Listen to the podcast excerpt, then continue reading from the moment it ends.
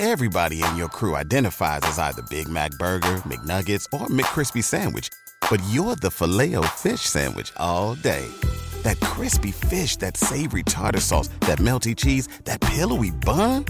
Yeah, you get it. Every time. And if you love the filet of fish, right now you can catch two of the classics you love for just $6. Limited time only. Price and participation may vary. Cannot be combined with any other offer. Single item at regular price. Ba da ba ba ba. Every team, every topic, everywhere. This is Bleav.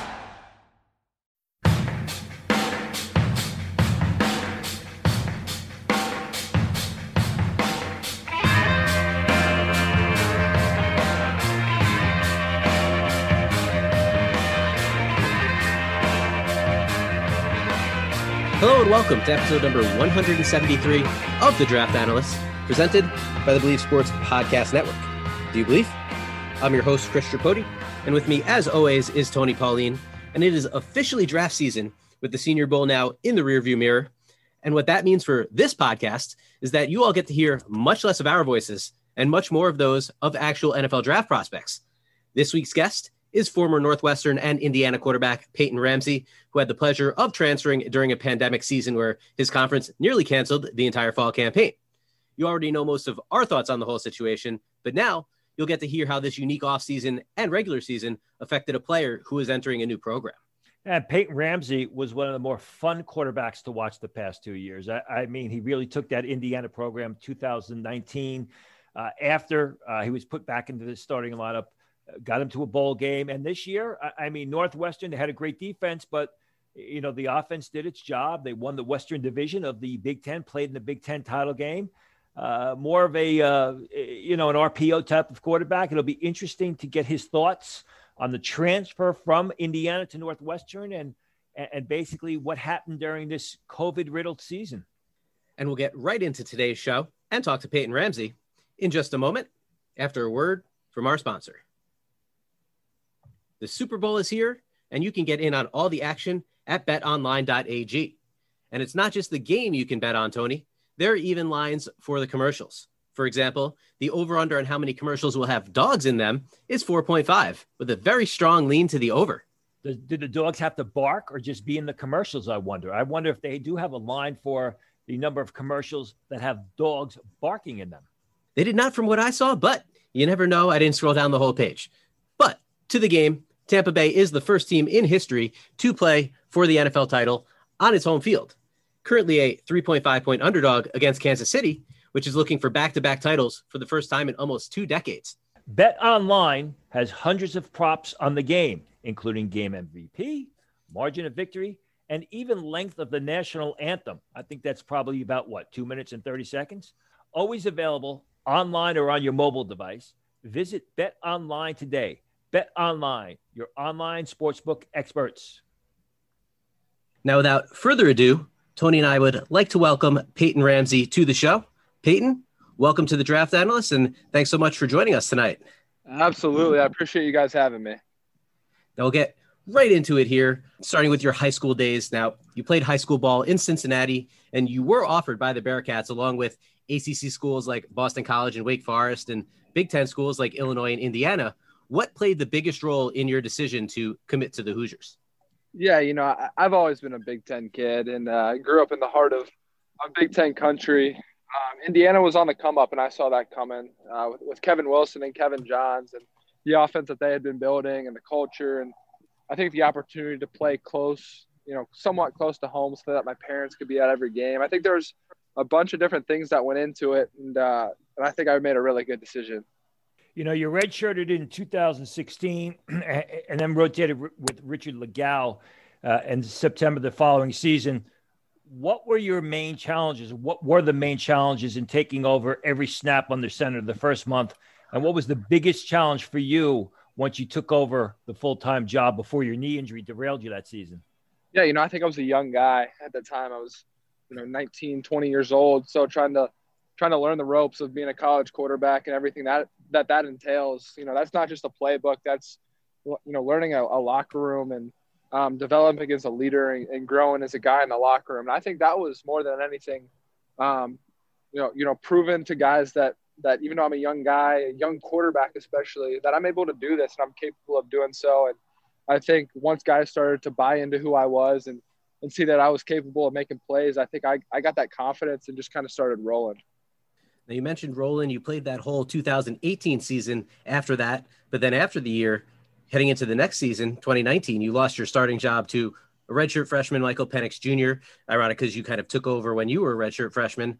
Were you surprised when Coach Tom Allen made that decision, and what were your feelings? What were you thinking when you learned that you had to, you know, step aside? Yeah, I was I was very surprised. I was I was taken back. You know, I, I remember getting a call to head up to his office and uh, you know thinking I was going to get some good news, but unfortunately I was on the other side of that chair that time, and um, it was a tough pill to swallow. It really was. Um, but you know, I just you know continued to battle and kind of leaned on the guys in the locker room that I trusted and, and cared about, and um, they really got me through it. Those were the guys that kind of pushed me through it, and um, it was a tough time in my career. But I think I learned a lot about myself, and uh, um, you know, I think I'm a better man for it. Penix get, gets hurt in 2019. You get your job back and you play really well. Indiana was a fun team to watch when you were under center in 2019. Get your team back into a bowl game. Then you decide to transfer. What were the underlying reasons for your transfer to Northwestern? Was it just playing time? Were there other issues? Were there other reasons why you decided to uh, you transfer out?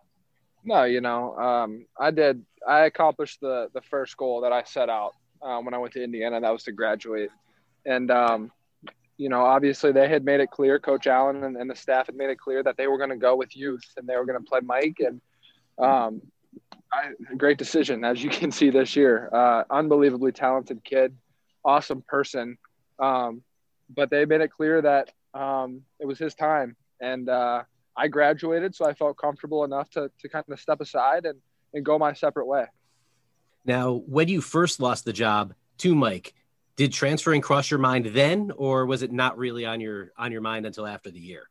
You know, I'll go back to that that question that you asked, and, and graduating was always number one. So I, I didn't, you know, I never thought about about transferring after I wasn't named the starter. Um, you know, I was going to stick it out. There was never a question, um, and I was going to battle through it um, you know, and, and, just kind of kind of learn from it and try to be the best teammate, the best player that I could be. And you know, I loved Indiana. Like I, I loved it as a place, as, a, as an institution, as a football program.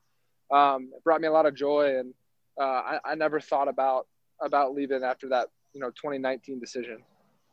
No, a week after you decided on Northwestern is kind of when everything shut down across the U.S. due to COVID 19 how did the pandemic affect the offseason for you as somebody who is a graduate transfer to a completely new football program? Yeah, it was it was tough. Uh, you don't know names, you don't know faces, you don't know the offense, uh, you don't know you know you don't know anything, and um, it was a difficult thing to to try to build relationships with guys. You know, it started with with you know text messages and and me driving from Cincinnati to Evanston to work out on a random field and to try to get to know guys and uh, Zoom meetings to learn the offense. So it was a tough time, but you know, there were guys that were very helpful and guys that welcomed me in with open arms, coaches, players, administration, you name it. And um, you know that that kind of made all the difference for me and and building confidence with a new team and a new offense. And you know, like I said, just so many great guys in that roster that that kind of helped me through it. Let's go back to August of last summer. First, the MAC says they're going to postpone their season to the spring. Pac 12 and the Mountain West follow suit. And boom, the Big Ten initially drops the hammer and says that they're going to suspend their season till the spring. You know, what were your initial thoughts when you heard that news? And did you have any expectations that, you know, was there any glimmer of hope that, hey, maybe they will reverse this decision and play this fall? Hey, no, I mean, it was hard. It was, I think, I think we all saw it coming. Um, just a couple days before they shut down. You know, it, the writing was kind of on the wall for us, so we saw it coming, but it, it you know it hurt just as bad. Um, the thought of reversing the decision was was never something that I saw coming. I thought I thought we were dead in the water, and um, you know we weren't going to have the opportunity to play till the spring. But uh, you know, thankfully they found a way to to, to get our eight game, nine game season in this year, this year, and allow us to play. Um, because I can tell you, nine games is is better than zero. Sure. Now, aside from COVID and the shortened season, what were the main differences between your time at Indiana and the one year you spent at Northwestern? Uh, yeah, you know, I, I think the, the, way that I bonded with the guys in the locker room, and I think you know that's probably a product of of COVID, but um, you know, all we had was each other, and I built a lot of relationships. And that's not to say that I didn't at Indiana, but uh, but so many like like minded guys, and um, you know, guys that we did every single thing together, um, every single day, whether that be you know after practice, all we can do is hang out and play video games with each other, or or hang out and talk and play cards, or you name it. Like it's all we had was each other. So um, you asked the question without without COVID. Well you know, COVID made made a big difference in you know the way that we as student athletes lived and um, kind of went about our day to day. So, you know, just an unbelievable group of guys that I had the opportunity to spend time with and get to know in a, in a six month period. You know, you say COVID, you, you know, made it made a difference day to day. When the season started, and you saw teams like Ohio State basically canceling games were you on pins and needles during the week, sort of saying, you know, I hope we get to play this the game this weekend. I hope our team, you know, our opponent doesn't have to cancel because of COVID. Was it that sort of situation through the season? You know, I think we did a good job of of kind of just focusing on what we could control. Um, and by the end of the season, by midseason, we knew as a team that, you know, we had we had two positive tests the entire year, and they both happened on Christmas Eve. So we went the entire season without a COVID test. So I think we were confident in ourselves. Um, like, you know what, guys, we're fine. We're doing the right thing. We're making the right decision socially. Everything's going to be okay. Um, and, and, we tried not to focus on the other team. And, you know, we did have that one game versus Minnesota canceled. But other than that, you know, there wasn't fear or panic that we were going to get, get canceled. We did a good job of just focusing every week on what we could control and, and being ready to play on Saturday.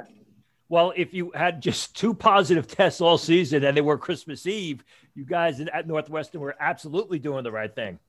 Absolutely, yeah, we did, and that's a credit to our guys. Just socially, um, I think young guys it was really hard on, um, just coming into college first time, and and they did a great job. Um, hats off to them because I know it would have been tough if I was a freshman, but they did an unbelievable job. And that kind of segues a little bit into into the next question here, which I want to talk a bit about Coach Pat Fitzgerald. And you know, certainly maybe there was some things that he did or the coaching staff as a whole that kind of you know helped you guys in the sense of you know just being responsible and not going out there getting um, positive tests and having games canceled at least on your accord. But what was your relationship with Coach Fitzgerald like, and, and how would you compare him to Tom Allen, who you played for at Indiana? Coach Fitz is uh, Coach Fitz is the, the best coach I've ever played for. Um, he is he's an unbelievable motivator leader. Um, you know the way he speaks to his team and treats us like professionals is just um, it is off the charts, and I have so much respect for him. And um, you know I think the biggest difference, um, and, and one one style is not better than the other, but Coach Fitz is so calm and, and laid back and poised, and uh, just the way he leads, he doesn't get rattled. He doesn't you know he doesn't get phased. He's just the same dude all the time. And and I think as a quarterback, I I really came to appreciate that. And Coach Allen is the more you know fiery, energetic, jump up and down, and and that kind of style. And like I said, you know, I don't think one's better than the other, but um, you know, I, I really appreciated the way that Coach Fitz kind of came every single day. Um, his attitude on a consistent basis was something that I really admired and, and, and you know trying to take with me as, as I continue to be a leader. Well, I mean, now we know why Coach Fitz is always talked about as a potential head coach in the NFL whenever op- whenever there are job openings. And you know, I got to ask you, as November and December rolled around, more so November, the talk about NFL teams approaching Pat Fitzgerald specifically the way they were playing at the time, the Chicago Bears, going after Pat Fitzgerald uh, for a potential uh, job opening the chatter started to get louder and louder. Were you guys in the locker room aware of that? That the NFL, you know, was talking about coming after Pat Fitzgerald, and he was a hot name as far as a coaching prospect for the next level. Absolutely, we heard, we heard the rumblings. You know, we we get we're on Twitter. Uh, we see the stuff on social media, but um, you know, he he acknowledged it without acknowledging it. Um, he would drop subtle comments to to kind of assure the guys that you know he was coming back and that this is home for him and um, you know I think I think when Coach Fitz says those kinds of things and I, th- I, think he's a coach that you can trust and, and that you can believe when he says when he drops those hints. And um, you know, he continued to do that and kind of assure the, especially the young guys and the recruits that that he was going to be back. Um, and as you can see, he's uh, just signed a decade deal, so he'll be there. Um, he's not going anywhere. He loves that place, and uh, he makes it very special. Now, everybody loves an underdog, which is why a lot of people probably root for Northwestern. May not be an underdog much longer, as you kind of said with Coach Fitz there. But this year, a lot of people were upset that the Big Ten changed the rules at the last minute to allow Ohio State to take part in the Big Ten title game. And then even more people were rooting for Northwestern as a result of the decision. Were you aware of the pushback that Ohio State was receiving because of their last minute decision or any extra support that you had during the Big Ten title game? You know, I'm, i was definitely aware of it. You know, I, you know, I, I, come from Indiana. I was there for four years. Um, I still follow the entire Indiana faithful on on social media, and um, I recognize their uh, they're they were upset about it, and um, you know I don't have an opinion on it. You know, a, a decision was made, and um, you know we got to play a really good Ohio State team that you know I think that you dream about doing in a Big Ten title game. So, uh, you know, for me, I, I don't have an opinion on it. Maybe if I played in Indiana, I would, but um, you know, it was, it was an opportunity for us to go out and play, and um, you know, kind of something that I was dreaming about doing. So it was uh, it was awesome for me. Speaking about uh, Indiana and, and, dreaming of doing something, you know, after Northwestern locks up the Western Division of the Big Ten, were you secretly hoping to meet Indiana in the conference title game?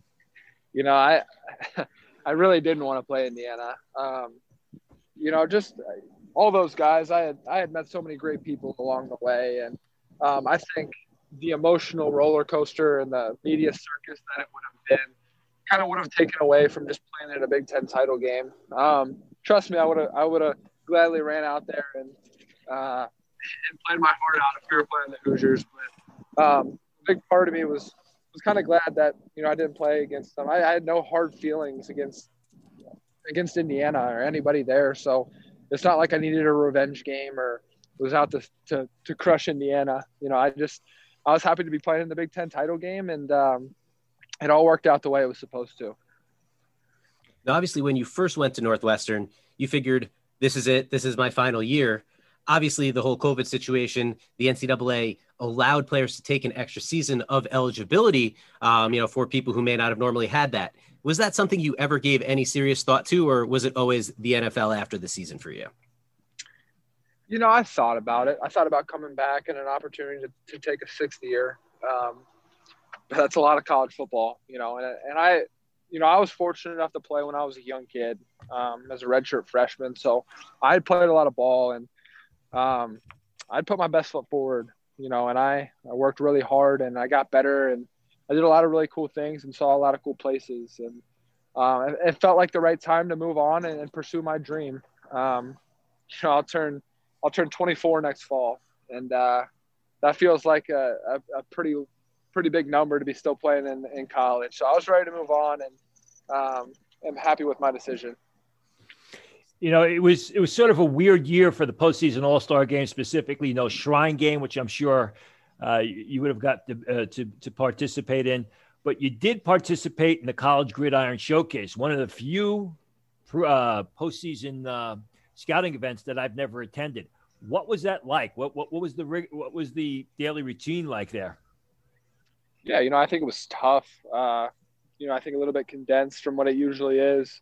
Um, we had the opportunity one day to, uh, you know, all 32 teams were represented, and um, they had the opportunity to call guys in for interviews and, um, you know, start that process of of interviewing and communicating with teams. And then we had a day of, of field work uh, where we were out throwing, you know, routes on air and, and doing some quarterback specific stuff. So uh, it was a good experience. Uh, met a lot of cool guys, and I think that's one of the cooler parts about those All Star games. Is guys come from all over, and you get the opportunity to meet to meet a bunch of different guys. Was there any one pass catcher or receiver that you were thrown to that really stood out to you on the one on the, uh, the day you were out on the field working out? Uh, you know, I don't know. There's a bunch of good players. Um, off the top of my head, man, I've been all over the place lately, meeting a bunch of different people. So I, I don't have anybody off the top of my head, but there was some, there was definitely some good players down there. Now, obviously, we're not going to have an NFL combine this year unless something were to change in the next week here or so. But what does your draft training plan look like over the next few months? And do you know anything about a potential pro day for Northwestern players? Yeah, absolutely. So I'm, I'm down in Tampa training right now. Um, training with a quarterback coach by the name of John Kaleo. Um, really enjoying it so far. Uh, you know, it's been awesome down here and, and, trying to get ready for our pro day, which is scheduled for March 9th. And um, got a bunch of guys, a bunch of Northwestern guys coming out and trying to trying to chase their dreams. So uh, our pro day will be uh, be busy for sure with uh, with a bunch of good players there. So I'm looking forward to it. What's the name of the facility where you're training? Uh, Yo Murphy Performance. Okay. Now, has there been any? I know that around the country, a lot of these training facilities are talking about holding their own pro day because there's a real possibility that in states like California, Oregon, Washington, some other states, they may not allow the schools to have pro days. Has your training facility talked about having a pro day of their own? I was under the impression that that is uh, that is not an, an, opportunity for anybody to do this year unless that rule has been changed. But um, I'm under the impression that that we're not permitted to do so. If uh, if we are able to, that would be great because I, I got some dudes down here that that I could throw to. But um, but yeah, if that's if that's an opportunity for us, I would love to be able to participate. But I have not heard not heard otherwise. And now you played this year with several guys who are also set to be NFL draft picks. What kind of relationships were you able to foster with guys like Greg Newsome, Earnest Brown, and any others in kind of a strange year? You mentioned kind of how everyone was close because of COVID, but what about kind of the guys that are going to move on to the NFL with you? Yeah, it was a tight locker room. You got to know everybody, and Greg is an awesome, awesome player um, you know, so confident in his ability and trust himself and built a great relationship with him and Ernie, uh, like you mentioned, another another great player. Even though Rashawn Slater, our, our the tackle, didn't play, and I didn't get the opportunity to to spend a lot of time with him. I, I, I did get to meet him and um, and chatted up with him a little bit. And a very impressive person. Um, we got a couple receivers and a tight end. Uh, Riley Lees, Ramaud Bowman, and uh, John Raine, those guys, some of my best friends that that I have been in constant communication with. So I mean, it's you know, it's been awesome to meet those guys and just continue to move forward and chase our dream together. It's almost like you read the script because you, you stole my next two questions. So my, my question is, is, you know, obviously, did you get to meet Rashawn Slater? You said that you had. Was he at the school facility, the training facility, or was he on campus a lot? No, he was. Uh, so it was in the summer before the season got got canceled, and uh, you know we were out there training from about June to to August together, and uh, you know I got to know him and, and work out with him, and like I said, just a, just an impressive person, um, impressive work ethic, and uh, just a joy to be around. You mentioned John Raine, and he is rarely spoken about in scouting circles, and and I think it's really discredit because you watch him play. He's been a good player for the past two years. Uh, you, you know, tight end H back type what can you tell us about John Raine and how does he compare to Peyton Hendershot of Indiana, who I believe was one of your favorite targets in 2019? Yeah, John. I mean, John's an awesome player, awesome person as well. Uh, one of my best friends. Um, as is Peyton Hendershot. It's funny that you mentioned him. Uh, I think they're different players. I think, uh, you know, Hendershot has has that size and, um, you know, he's lankier.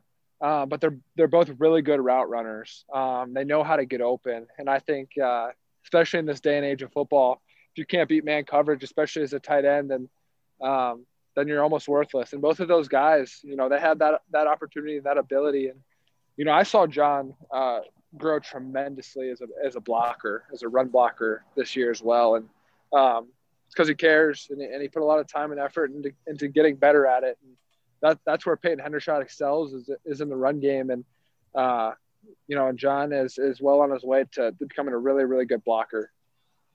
Now we always like to ask players how they would kind of self scout themselves. So Peyton, if you were a team watching your film, what would you say are your biggest strengths as a quarterback?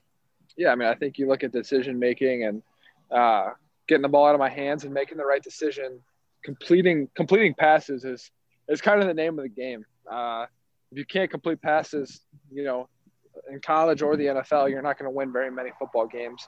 Um, and then the ability to extend plays and make plays. I think uh, more than ever, our game is uh, you know, has turned into being able to imp- improvise and um, and do things off script. So I would say those those couple of things are, are where I really excel. Conversely, where would you say you need to improve? Yeah, you know, I think consistently making uh, making every throw on the field um, and just continuing to prove that I can do so. Uh, got a lot more confident throwing the ball down the field, you know, my last couple of years. Um, and just need to continue to prove that I can do that and make every throw on the field. Well, Peyton, listen, thanks so much for joining us. You've been an enjoyable player to watch the past two years. Congrats on your success this year at Northwestern. I mean, playing in the Big Ten title game was something you guys were close. I know a lot of people were rooting for you. Ohio State, they're they're just they're just at another level from a talent point of view, but you guys still did a great job. Good luck on your pro day. Good luck on draft weekend, and hopefully we'll be seeing you play on Sundays next year. Appreciate it. Thanks, guys. Thank you, Peyton. Now, before we wrap up this week's show, we will quickly run through the Sun Belt film from the 2020 season. First question for you, Tony. Which player surprised you most when you watched the Sun Belt film? You know, it was an interesting season in the Sun Belt. You had Coastal Carolina, who had the uh, the undefeated season, beat uh, BYU, then lost a close game uh, in the uh, lost a close bowl game, I should say. You had Appalachian State, who had a solid season. I think the player who probably played better than anybody expected was Jonathan Adams. Jonathan Adams, the receiver from Arkansas State, six two and a half, 208 pounds, played exceptionally well I had him graded as a, as a priority free agent coming into the season. Scouts had him graded as a street free agent. Right now, you're looking at Jonathan Adams. If he gets to run and if he gets to work out, you're probably looking at a guy that's going to be sixth, seventh round. Uh, Arkansas State didn't have the best year, but Jonathan Adams showed up week in and week out and made big plays. Watch the Kansas State game where he where he helped lead uh, helped lead Arkansas State uh, to, to, stay close in that game. I thought uh, he was terrific throughout the season. I think he's going to be a real good possession receiver with sneaky speed at the next level. As I said, I have him graded as late round pick. Uh, at the very least, I think he's a guy that can make that can make an NFL roster as a fifth receiver. On the flip side, Tony, who's the biggest disappointment in the conference? Yeah, I'm going to go with another receiver, Khalil McClain of Troy. This was a guy who some scouts graded as early as the fifth round. He played like a uh, like barely a street free agent throughout the season. He's got terrific size, six foot three, 220 pounds, runs in the low four fives, but he was just not very productive this year, not very active. Really wasn't all that active a year ago. And I think what was happening was scouts looked at those size speed numbers, figured he was going to, his season would take off or his career would take off. Never really happened. So I, I think it's very doubtful that Khalil McClain of Troy is selected in the draft, which is a far cry from the fifth round grade that scouts had him stamped as coming into the year. Now, McClain might be a guy that scouts overrated heading into the season, at least based on what he did afterwards. But right now, who are scouts overrating from the Sun Belt? You got to look at Josh Johnson, the uh, running back from Louisiana Monroe. Graded as a six round pick, was just not very productive this year. Really never got on the schneid struggled to uh, be uh, really have any sort of consistency in his game. Again, a guy who came into the season as a early sixth, late fifth round choice. I doubt that Josh Johnson gets selected in the draft. Now, the last question I have for you here, Tony: Which player saw their draft grade change the most based on what they did during the 2020 campaign? It's got to be Adams. I mean, you look at Adams; he was graded as a street free agent, and now he's a potential late round pick. That's it for the 173rd episode of The Draft Analysts, presented by the Bleav Sports Podcast Network. Do you believe? If you're enjoying the show, please subscribe on any of the major podcast platforms and leave us a rating and a review.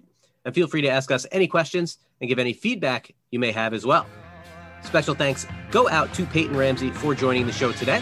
And we'll be back next week with more on the 2021 NFL Draft. Until then, for Tony Pauline, this is Chris Tripodi. Good night. Thank you for listening to Bleav. You can show support to your host by subscribing to the show and giving us a five star rating on your preferred platform.